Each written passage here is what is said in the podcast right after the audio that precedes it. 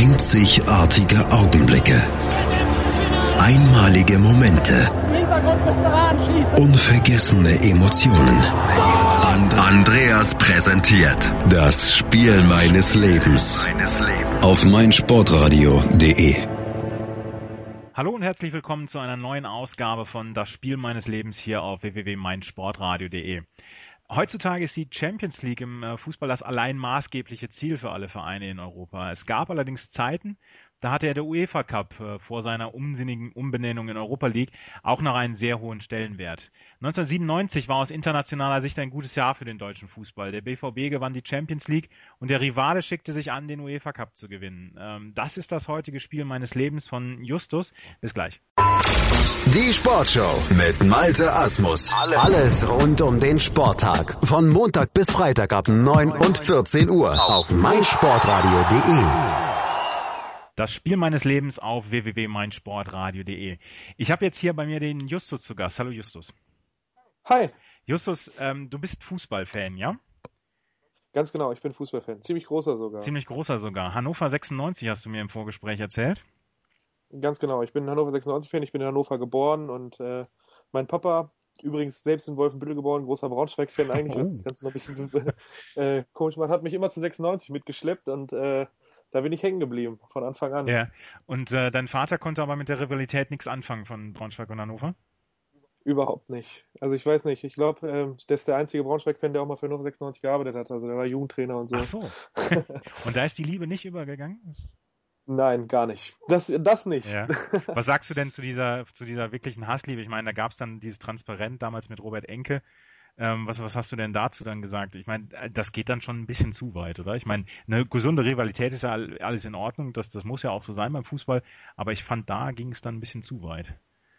Na gut, aber man muss dazu ja auch sehen, dass die Mannschaften sich äh, über zehn Jahre gar nicht begegnet sind auf äh, Augenhöhe und so. Und, yeah.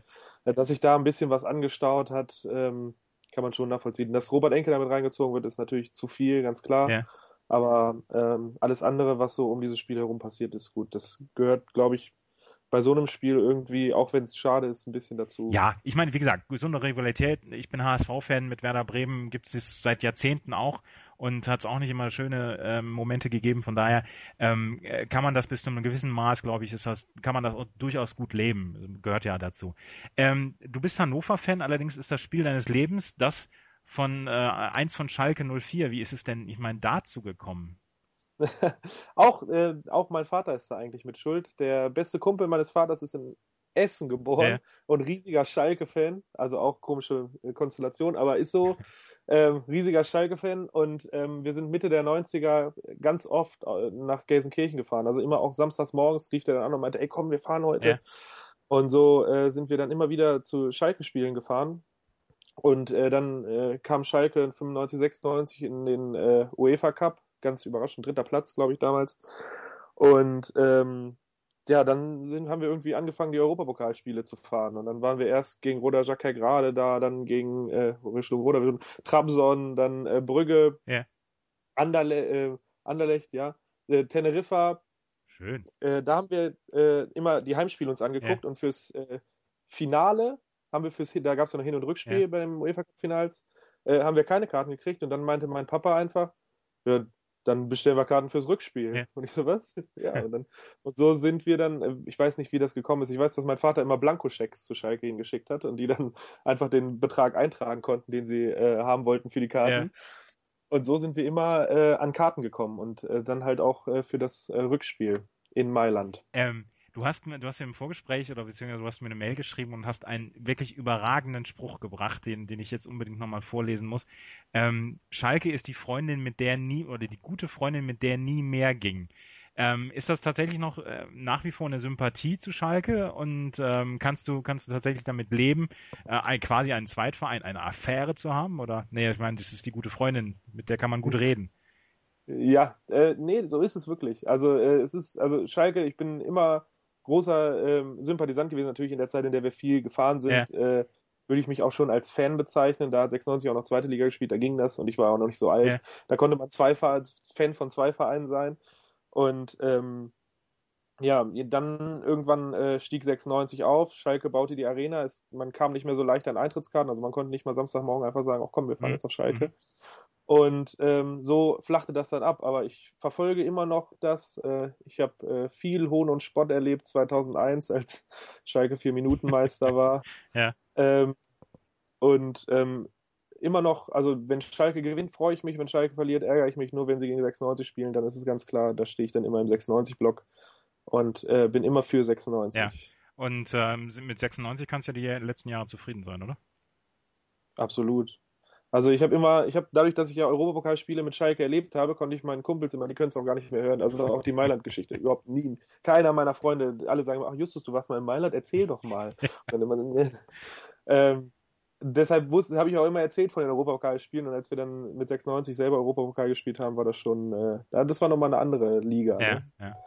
Das war wirklich schön. Wir konzentrieren uns in, die, in der heutigen Sendung dann auf äh, die Schalker, ähm, beziehungsweise das Spiel gegen Inter Mailand und bis gleich. Olympiasiege, Weltrekorde, Titel und Medaillen. Sports Heroes, Helden des Sports im Gespräch. Meinungen. Wer Drogen nimmt, wer manipuliert, der wird über kurz oder lang auch die Quittung dafür kriegen. Anekdoten. Alter schützt Leistung nicht. Packende Geschichten. Es war einfach für mich selbst auch unglaublich, dass es mit einer Stunde Training am Tag geklappt hat, Olympiasieger zu werden. Sports Heroes. Sports Jeden Mittwoch neu um 12 Uhr auf meinsportradio.de das Spiel meines Lebens hier auf www.meinsportradio.de. Justus und ich unterhalten uns über den, den Schalker Sieg 1997, die Eurofighter aus Schalke. Und äh, Justus war damals vor Ort. Das ist, glaube ich, für jeden Schalker tatsächlich eine ganz beneidenswerte Geschichte. Ähm, Justus, du warst damals noch gar nicht so alt, als es nach äh, Mailand ging, oder? Ja, ich war ähm, 97, neun Jahre alt. Sehr schön. Also ich war noch relativ jung. Äh, wir haben auch in der Grundschule extra äh, schulfrei beantragt. Ja äh, meine Klassenlehrerin hat das dann auch netterweise genehmigt. Also ich durfte dann drei Tage äh, entschuldigt fehlen. Großartig. Und äh, dann sind wir mit dem Zug nach Mailand gefahren. Also heutzutage würde wahrscheinlich jeder sich an den Kopf fassen und sagen, Billigflieger und ja, so. Aber dann Damals, Hannover, München, München umgestiegen und dann bis Mailand, ne? Ganz genau, ja. mit dem Nightliner bis nach München und dann mit so einer Bimmelbahn, würde ich fast sagen, ja. bis nach Mailand. Ja, ich, ich habe die, die Strecke mal gemacht mit ähm, Hannover, München und dann Rom und dann nochmal in Bari umgestiegen. Aber ähm, das ist, das ist dann schon ein Brett, was man da fährt, ne? Ja, ja, also gut war halt, und dadurch, dass ich ja noch so klein war, ging das auch mit dem Schlafen auf dem Hinweg. Also bis nach München habe ich gepennt und dann ab München äh, mussten sich die bei mein Vater und sein Kumpel dann mit mir beschäftigen. Aber das ging dann auch ganz gut. Aber du hattest, ihr hattet schon die Karten im Vorfeld besorgt, ne? Wir hatten die Karten schon im Vorfeld besorgt. Wir haben im, im Zug dann auch schon die ersten Angebote gekriegt von Leuten, die die Karten dann haben wollten. Das weiß ich auch ja. noch. Da äh, waren dann äh, ein paar Schalker, die schon, ich glaube, also auf jeden Fall den doppelten Preis geboten haben. Ja. Und dann kam noch ein 1860-Fan mit einem Harald Junke-Tattoo. ähm, völliger Wahnsinn. Der ähm, hat dann, wollte dann auch äh, eine von den Karten haben, aber da äh, ließ sich mein Vater dann nicht dazu hinreißen, die äh, zu verkaufen. Ja, ja das wäre auch schön gewesen. Ne? Richtig. Ja. Ähm, und ihr seid dann, äh, ich, das Spiel hat wahrscheinlich auf dem Mittwoch stattgefunden, ne? Mittwoch, Donnerstag. Donnerstag. Ich meine, es war ein Donnerstag. Dann seid ihr ja. mittwochs losgefahren und ähm, dann genau. wart ihr morgens dann am Stadion. Ich meine, das Hinspiel, ähm, das Hinspiel Schalke gegen ähm, Mailand hat, ist, war 1-0 ausgegangen für, für Schalke. Ähm, damals ja noch unter, unter Hüb Stevens, die Null muss stehen das war nicht immer der, der attraktivste Fußball. Hat man als Neunjähriger schon überhaupt einen Sinn dafür? Weil ich weiß noch ganz genau, also ich war 1985 neun, ähm, da hat mich die Art und Weise, wie zum Beispiel die deutsche Nationalmannschaft gespielt hat, nicht weiter interessiert. Also ich kann mich schon daran erinnern, dass es für mich ähm, schon, also ich wusste auch, die Null muss stehen und so und ich wusste, dass bei Schalke spielen, wo wir waren, nie viele Tore gefallen sind. Ja. Und ähm, also ich konnte das schon nachvollziehen. Also dass ich jetzt so wirklich dann im Stadion gesessen habe und mich aufgeregt habe, so, oh, warum spielen die nicht nach vorne? So war es nicht. Aber also ich äh, hatte da schon eine gewisse Ahnung für, dass das äh, nicht der attraktivste Fußball ist, den Schalke spielt. Ja. Aber das war zu dem Zeitpunkt ja, äh, oder also in dem Alter nicht, nicht ganz so wichtig. Nicht ganz so wichtig wie alles, was so drumherum passiert ja. ist. Ne? Und die, die Schalker Mannschaft, ich meine, jeder, der Schalke-Fan ist, spricht da heute noch mit absoluter Hochachtung. Ich glaube auch, äh, jedem, jedem wird warm ums Herz, jedem Schalke-Fan, wenn er an die Mannschaft von damals denkt. Ich meine, das waren ja, es war ja viel Arbeit da im, in, in dem Team. Da war äh, Johnny Kock, Linke, Latal, Nemetz, Eigenrauch, Müller, Büskens das war ja von vorne bis hinten, da war kein einziger Künstler dabei in der Mannschaft. Richtig, ja. Der, ähm, die Nummer 10 damals war, oder also der die 10 gespielt hat, war Marc Wilmots, das Kampfschwein. Ich glaube, das sagt alles. Ja. Ja. Aber ich meine, das, äh, also wie gesagt, im Nachhinein in der Retrospektive, wie man so schön sagt, ähm, hörte sich dann ja so an, als, als ob diese Mannschaft wirklich damals nach Schalke gepasst hat. Das war die Arbeitertruppe, die Leute quasi im Ruhrport unter Tage und so. Ähm, das hat ja schon alles zusammengepasst. Ähm, ich glaube auch, dass das wirklich so, so war. Also auch, dass das, dass das viel dazu beigetragen hat, dass Schalke dann im UEFA Cup so weit gekommen ist, dass das einfach alles gepasst hat. Also zwischen Mannschaft und Fans und äh, überhaupt dieser ganze Spirit von Schalke und so. Ich glaube, dass das eher gepasst hat, als es bei Schalke, auch wenn sie jetzt ein neues Stein gebaut hat und so heute passt. Ja. Ähm, dieses, die, auf dieses Rückspiel fiebert man dann ja, äh, fiebert man dann ja hin. Ähm, äh, wann wart ihr dann in Mailand? War, der, war das am Morgen des, des äh, Spiels? Ja, also ich glaube, wir waren relativ früh in Mailand. Ich denke mal so 10, äh, 11 Uhr morgens ja. waren wir da. Und ähm, das Erste, was wir gemacht haben, auf jeden Fall, das haben auch alle gesagt, war äh, zum Dom. Ja. Wir müssen zum Dom fahren. Ja. Und äh, dann, äh, ich kann mich daran erinnern, ich war jetzt gerade beim Länderspiel, äh, wann war das, im Oktober, nochmal, habe ich gesagt, habe ich einen Kumpel überredet, habe gesagt, wir müssen jetzt nochmal nach Mailand. Und ähm, ich konnte mich, als ich die U-Bahn-Station hochgegangen bin, wieder daran erinnern, wie das damals für mich war, als wir die U-Bahn-Station zum Domplatz hochgekommen sind und strahlender Sonnenschein und es war alles voller Schalker, ja. alles blau-weiß. Also ähm, äh, da hatte ich Gänsehaut kurz. Ja, jetzt ja. also ich, ich kriege ja schon allein von einer Erzählung Gänsehaut. Das ist ja schon schön. Also wenn man wenn man solche Sachen dann dann miterleben kann und ähm, ähm, wie viele Schalker waren dann dabei? Also es gibt da verschiedene Zahlen. Also die Zahl, die ich immer gehört habe und immer gesagt habe, war 30.000 hey. sollen insgesamt in Mailand gewesen sein. Also Schalke müsste ja laut äh, Dings so 8.000 äh, Karten gekriegt haben ja, oder so. Ja. Denke ich mal. Also im Stadion würde ich sagen, waren so 16, 17 vielleicht ja. 1000 Schalke insgesamt. Also es, es gibt auch immer Riesengeschichten, dass da irgendwelche Fanclub-Vorsitzenden äh, mit Verkaufsstart über die Alpen gefahren sind und für den ganzen Fanclub in Mailand Karten gekauft haben und so. Also ja. Legendenbildung, Schalke Legenden, 04. Ja. ja. Aber es waren irgendwie drei Sonderzüge da, soweit ich weiß und so. Und es waren, also, also der Domplatz war voll. Und ja. ähm, das dürften dann auf jeden Fall schon so 6, 7, 8.000 Schalker gewesen Aber sein. Aber da muss da doch, doch, Vorfreude gewesen sein, oder? Da, da, also wenn, wenn dieser ganze Domplatz voller Schalker ist, da ist, da ist auch kein Zweifel dabei, äh, dass man das dann abends verlieren könnte, oder? Ich glaube auch. Also soweit ich mich erinnern kann, ich war sowieso fest davon überzeugt. Ne? Mhm. Ich weiß noch, dass wir, wir standen in Hannover am Bahnhof und der, der Freund meines Vaters hatte den Kicker in der Hand und da stand dran eine Hand am Pott und, er, und ich so, wie einer? Die gewinnen das. Ist das also ich war mir sicher. Und ich, also so, so wie die äh, Fans da drauf waren und so und am Dom äh, waren die sich auch relativ sicher. Ja. Ich weiß noch, im Dom, da kann man ja immer so Kerzen mhm. anzünden. Und da brannten relativ viele. Also es gab wahrscheinlich auch noch welche, die nicht so ganz daran geglaubt oder Beistand sich ersehnt haben. Ja, und ich meine, Ehrenmitglied der Papst damals, ne? Von, von ja, Schalke 04. Ähm, wann seid ihr dann Richtung Stadion aufgebrochen? Habt ihr den, den ganzen Tag da am Dom verbracht äh, mit, mit den Schalke-Fans? Ja, wir haben, wir waren ganz lange am Dom, wir haben dann noch ähm, eine Pizza gegessen, so wie sich das gehört, ja. wenn man in Italien ja. ist.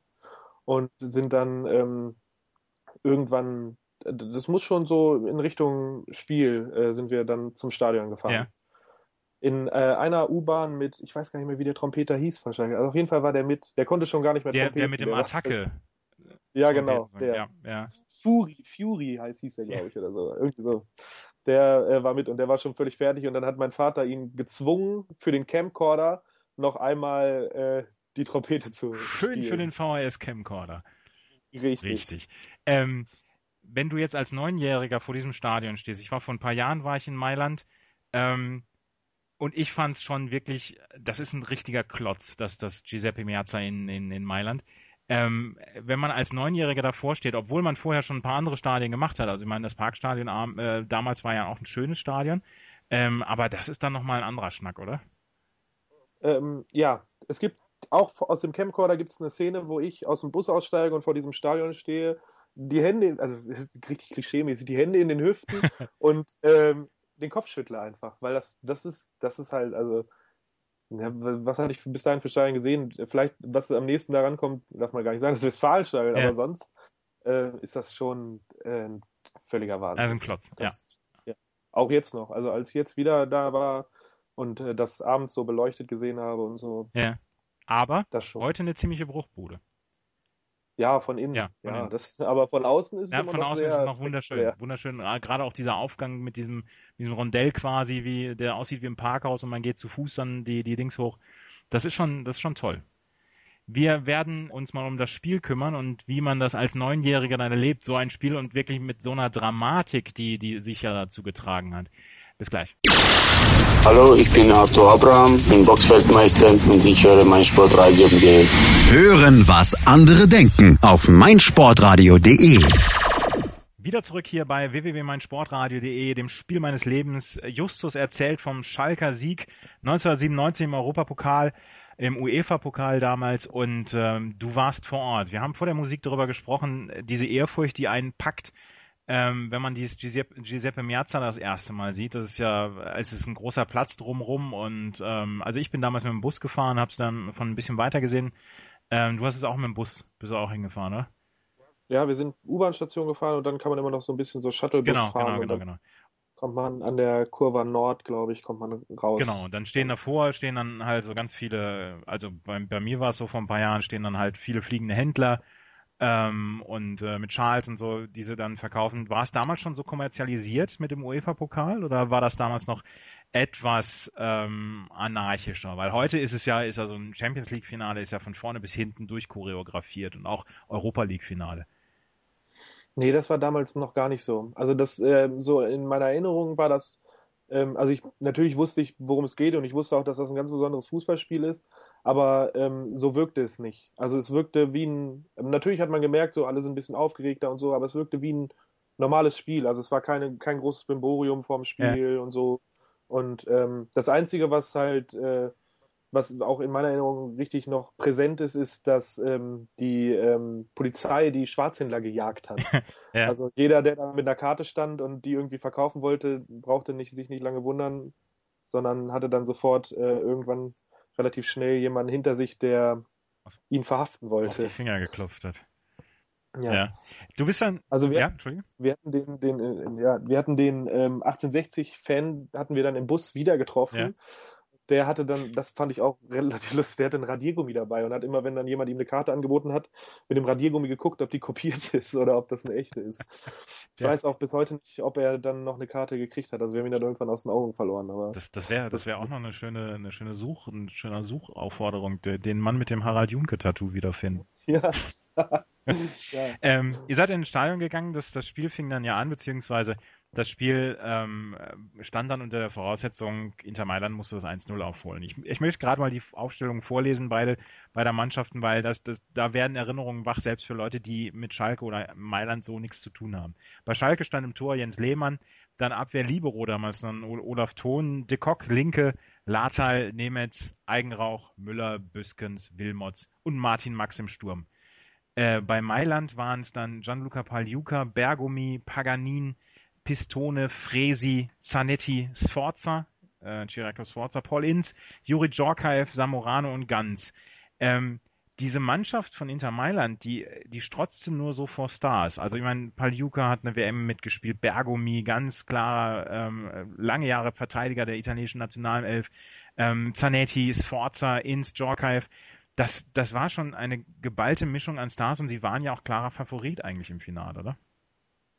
Ja, absolut. Also ich glaube, ähm, also als das Finale äh, zustande gekommen ist, hat, glaube ich, kein Schalker damit gerechnet, dass da irgendwas zu holen ja. ist gegen, gegen, so eine Mannschaft. Ne? Auf der Bank saß dann ja auch noch Aaron Winter, der später eingewechselt worden ist und so. Und ähm, also und als Schalke dann, aber als Schalke dann 1-0 gewonnen hat, da das Hinspiel und ja auch gar nicht, also soweit ich mich erinnern kann, das Hinspiel so gar nicht in Gefahr geraten ist, dass das irgendwie daneben gehen könnte. Mhm.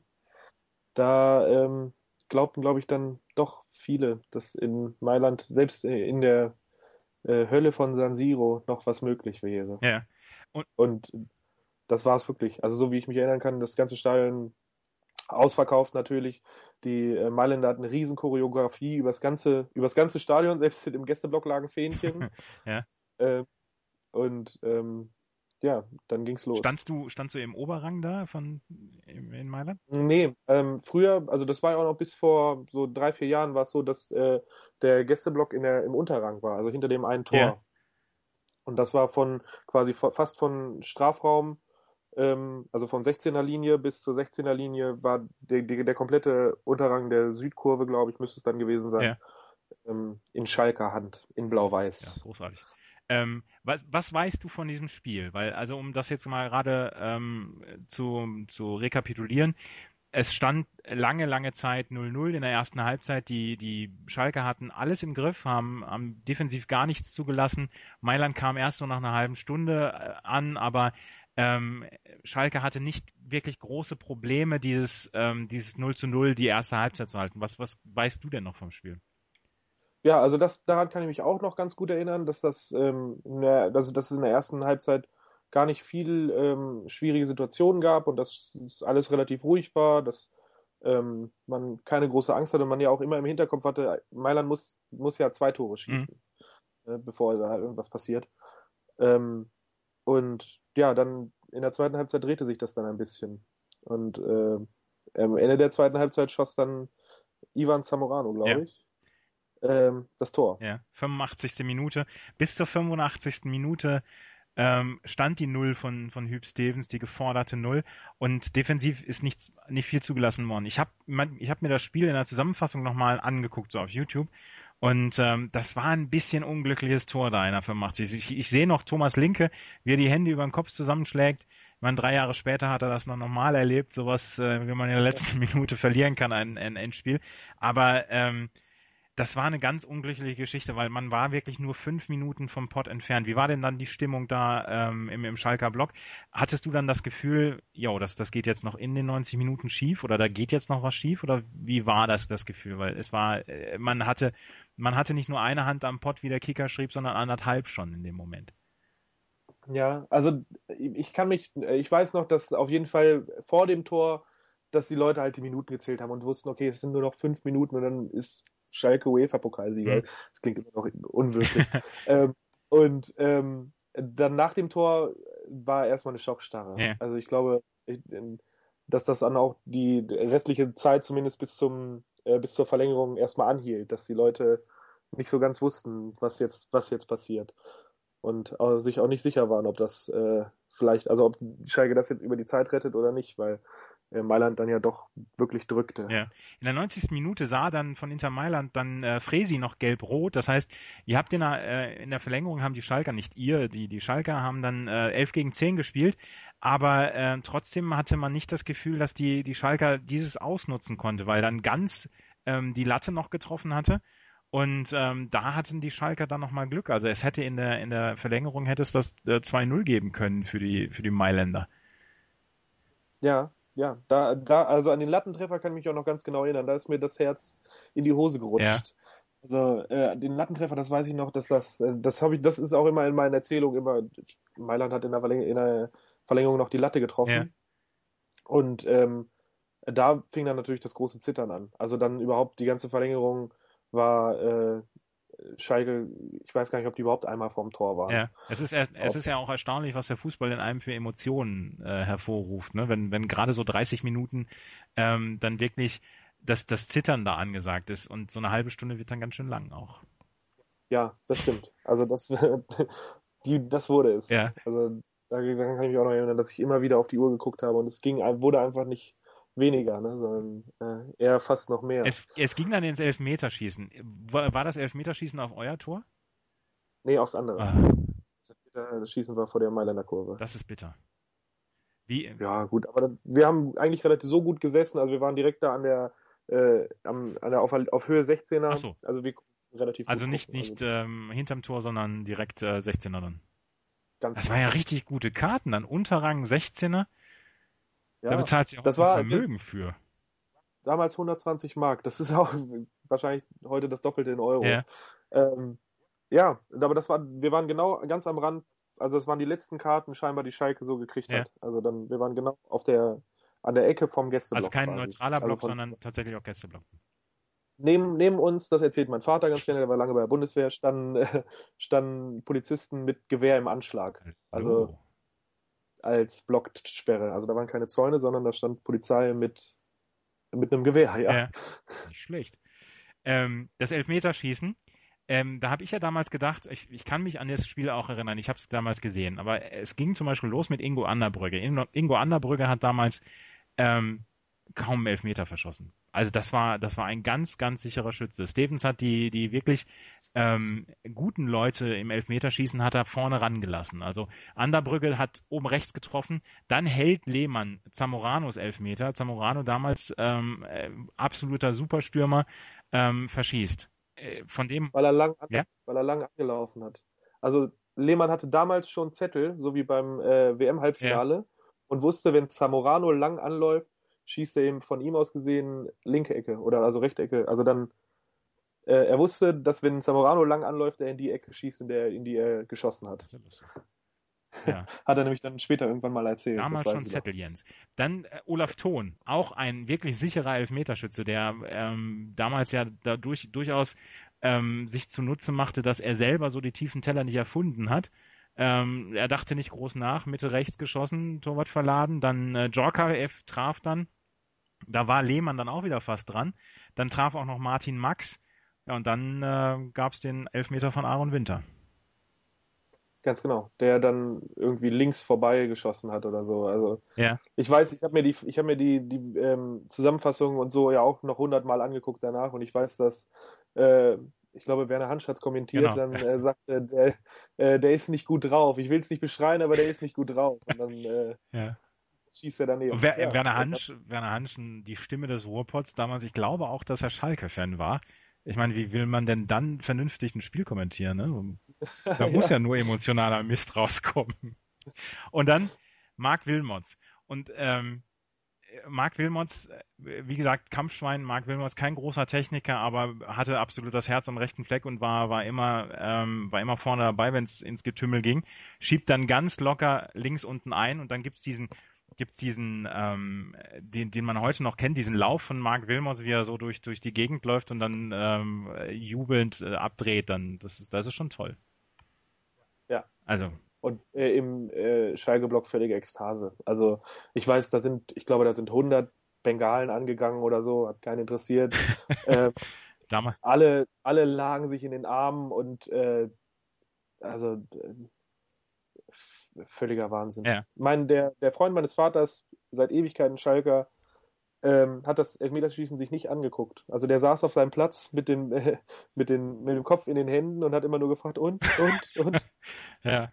Und der ist dann auch, der hat dann, der hat äh, sogar richtig geweint. Ich weiß auch nicht, ob ich, ob ich äh, sollte es dem, dem HSV irgendwann mal wieder gelingen, erfolgreich zu sein, äh, ob ich sowas nervlich aushalten könnte. Das, Ja, ich habe mir damals nicht so viele Gedanken darüber gemacht. Das ging einfach so. Ja, ja, ne? ja. Also ich habe dann, ich habe es auch nicht verstanden. Ich so, wir fahren jetzt hier so lange und wir, wir haben so viel Geld für die Eintrittskarten bezahlt und du guckst dir das nicht an, was ist denn los mit dir? Ne? Ja. Ähm, aber jetzt so aus heutiger Sicht, ähm, wenn ich so daran denke, also wenn ich mir vorstelle, dass dieses Spiel von 96 in Bochum, wo sie fast abgestiegen wäre, wenn das in den Elfmeterschießen geändert wäre, ob ich mir das angeguckt hätte, weiß ich auch nicht. gleich. Wir werden uns nochmal kurz darum kümmern, was nach dem Spiel dann noch so los war. Bis gleich. Aufpassen, Pascale aufpassen, nicht auf die Schulter gehen, in die Brücke, ja, er hält es. Das darf doch nicht wahr sein. Ringen auf meinsportradio.de. In Zusammenarbeit mit dem Deutschen Ringerbund berichtet meinsportradio.de exklusiv über den deutschen Ringersport. Jede Woche neu. Auch als Podcast mit Malte Asmus. Ringen auf meinsportradio.de. Wir sind hier immer noch beim äh, Spiel meines Lebens, hier mit Justus, der in buntesten Farben davon erzählt, wie er damals ähm, den, die Schalker Eurofighter bei ihrem Sieg gegen Inter Mailand gesehen hat, beziehungsweise beim Europapokalsieg. Justus, du hast äh, gesagt, die, ähm, die Kurve war in kompletter Ekstase. Dann gab es die, die Pokalübergabe. Was ist danach denn noch passiert? also danach die ähm, ähm, Mannschaft ist halt, ich glaube, sieben oder acht Mal, also zu verschiedenen, in verschiedenen Situationen in die Kurve gekommen mit dem Pokal und immer wieder und ähm, man hat halt gefeiert ohne Ende. Dann ähm, kam es natürlich, Europapokalspiel üblich, zu einer Blocksperre. Ja. Ähm, ich weiß noch, dass äh, die Schalke alle noch im Stadion waren, während auf der Mailänder Seite schon äh, sauber gemacht worden ist mit so Puster. aber, Und, aber ich meine, da, äh, da wird's dann ja, das, das ist ja schon, schon besser. Nach so einem Sieg kann man dann schon ein bisschen länger warten, oder? Ja, natürlich. Also das hat mich auch nicht gestört. Ja. Das war nicht, dass ich jetzt gedacht habe, oh Gott, wir müssen jetzt aus dem Stadion raus, sondern äh, das äh, ging voll durch. Ja, aber die Spieler sind zwischendurch immer nochmal wiedergekommen. Immer nochmal wiedergekommen, immer nochmal mit dem Pokal und äh, der wurde immer wieder präsentiert und so. Und der große Smash-Hit war natürlich, äh, wir waren dabei.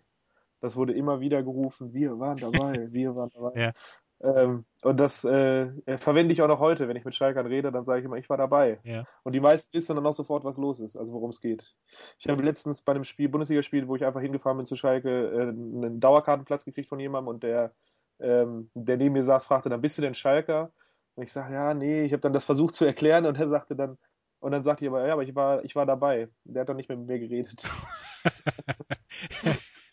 ja, dass, dass ein nicht, ein quasi nicht Schalker dabei gewesen ist, das, äh, ja, Neid, Neid. Ne? Ja, vermutlich. Ja. Ähm, was habt ihr danach noch gemacht? Ich meine, am nächsten Tag ging es ja wahrscheinlich wieder zurück. Was macht ein Braunschweig-Fan, der zusammen mit einem Schalke-Fan, mit einem neunjährigen Hannover-Fan in Mailand ist, nach dem Europapokalsieg dann noch? Also für dich gab es wahrscheinlich kein Bier. Nee, er verfährt sich mit der U-Bahn. Wir sind nämlich dann einfach so einem Trotzstreiker hinterhergefahren, die wurden zur U-Bahn geleitet und wir dachten, okay, also wie viele, einfach wieder zum Dom und da geht's dann los. Ja. Und äh, wir landeten dann in irgendeinem Vorortbahnhof von Mailand, wo ähm, die Sonderzüge für die Schalker standen. Ach, Drei Stück oder so, ja. die direkt wieder nach Gelsenkirchen fuhren. Aha. Und da wollten wir halt gar nicht hin und es fuhr kein Taxi und nichts und so. Und wir sind dann ähm, mit einem Typen oder zwei Typen, die wir kennengelernt hatten. Der eine hatte gerade seinen neuen Mercedes, äh, ist er mit dem nach Mailand gefahren und hatte den dann vom ähm, Hotel abgestellt und der wurde geklaut. Ja. und er ist stattdessen, dass er zur Polizei gegangen ist, ins Stadion gegangen, selbstverständlich. Ja. Und mit denen haben wir dann zusammen irgendwann äh, so einen Typen angequatscht, der da in seinem BMW saß und ähm, der sagte, er ist Milanisti mhm. und fährt uns natürlich selbstverständlich zurück in die Stadt. Wow und hat uns dann alle, weil er äh, halt Milan-Fan war und sich gefreut hat, dass Ach Inter verloren ja. hat, äh, hat er dann uns äh, für umsonst sogar äh, in die Stadt gefahren, einfach. Ja, das ist großartig, ne? Und dann saßen wir am Dom in einem Restaurant und ich weiß, dass mein Vater sich auch noch heute darüber aufregt, dass das Bier, glaube ich, 16 Mark ja, gekostet ja, hat. Gerade um den Dom rum, ich habe das auch erlebt von Bayern, es ist unfassbar teuer da. Ja. ja. Und da haben die sich, glaube ich, noch drei, vier Bier gegönnt. Ich habe in sechs äh, Tischdecken eingeschlafen, äh, eingewickelt geschlafen. Sehr schön. Und äh, morgens um sechs oder so sind wir, glaube ich, mit dem Zug zurückgefahren. Ja. Und ähm, konnten sich die Klassenkameraden für diese Geschichte damals erwärmen mit neun Jahren? Ja. Ja? Ja, doch. Also äh, ich mu musste dann natürlich auch am Tag, als ich wieder in der Schule war, äh, das alles erzählen und musste äh, genau Bericht erstatten, ja. was ich da so erlebt habe und so. Und ähm, die haben äh, das schon, also zumindest die Leute, die sich so ein bisschen für Fußball interessiert haben, haben das schon verstanden, was da passiert ist. Ja. Justus, wir sind schon am Ende der Sendung angekommen. Du hast jetzt noch 30 oder 35 Sekunden Zeit, ähm, eine Geschichte zu erzählen, die du bis jetzt noch nicht erzählt hast und die du gerne noch unterbringen möchtest. Hast du eine? Oh, äh, dem, dem, dem, ähm, das mit dem, äh, achso, doch, eine lustige Geschichte habe ich noch. Auf dem Rückweg haben wir äh, eine Truppe von fünf Schalkern kennengelernt, ja. wovon vier äh, sehbehindert waren. Also zwischen 70 Prozent äh, weg, also dann nur noch 30 Prozent Sehkraft ja. und 0 Prozent Sehkraft war da alles dabei und einer, der halt sehen konnte. Mhm. Alle nach Mailand gefahren.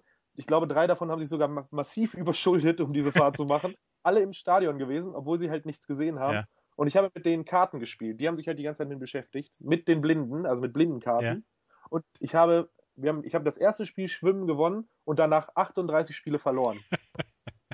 Ja, gut, dass du als Neunjähriger damals noch nicht trinken musstest, weil Schwimmen ist ja ein schönes ja. Trinkspiel. Aber das ist ja eine wunderschöne Geschichte. Und mit dieser wunderschönen Geschichte be äh, beenden wir diese Sendung und äh, sind wir schon am Ende dieser Sendung angelangt, das Spiel meines Lebens. Justus, es hat mir wirklich großen, großen Spaß gemacht, von dir diese Geschichten zu hören. Vielen, vielen Dank dafür. Mir hat es Spaß gemacht, sie erzählen zu dürfen. In meinem Freundeskreis, wie gesagt, darf ich es nicht. Mehr. Sehr, sehr gut. Hier darfst du es immer. Wenn ihr mal, die ihr jetzt zugehört habt, mal eine Geschichte eures Le Lebens oder ein Spiel eures Lebens habt, äh, meldet euch bei uns über Twitter ähm, at meinsportradio oder über facebook.com slash meinsportradio. Wir nehmen Kontakt zu euch auf, das habe ich genauso mit Justus gemacht und äh, lasst uns drüber reden, weil die Sportwelt und die Fußballwelt hält so viele Geschichten parat, die müssen erzählt werden. Bis dahin, ähm, viel Spaß noch weiterhin im Programm von Mein Sportradio und bis zum nächsten Mal, wenn es wieder heißt, das Spiel meines Lebens. Tschüss. Schatz, ich bin neu verliebt. Was? Da drüben. Das ist er. Aber das ist ein Auto. Ja, eben. Mit ihm habe ich alles richtig gemacht. Wunschauto einfach kaufen, verkaufen oder leasen. Bei Autoscout24. Alles richtig gemacht. Wie baut man eine harmonische Beziehung zu seinem Hund auf? Puh, gar nicht so leicht. Und deshalb frage ich nach, wie es anderen Hundeeltern gelingt, beziehungsweise wie die daran arbeiten. Bei Iswas Dog reden wir dann drüber. Alle 14 Tage neu mit mir, Malte Asmus und unserer Expertin für eine harmonische Mensch-Hund-Beziehung, Melanie Lippisch. Iswas Dog mit Malte Asmus. Überall, wo es Podcasts gibt.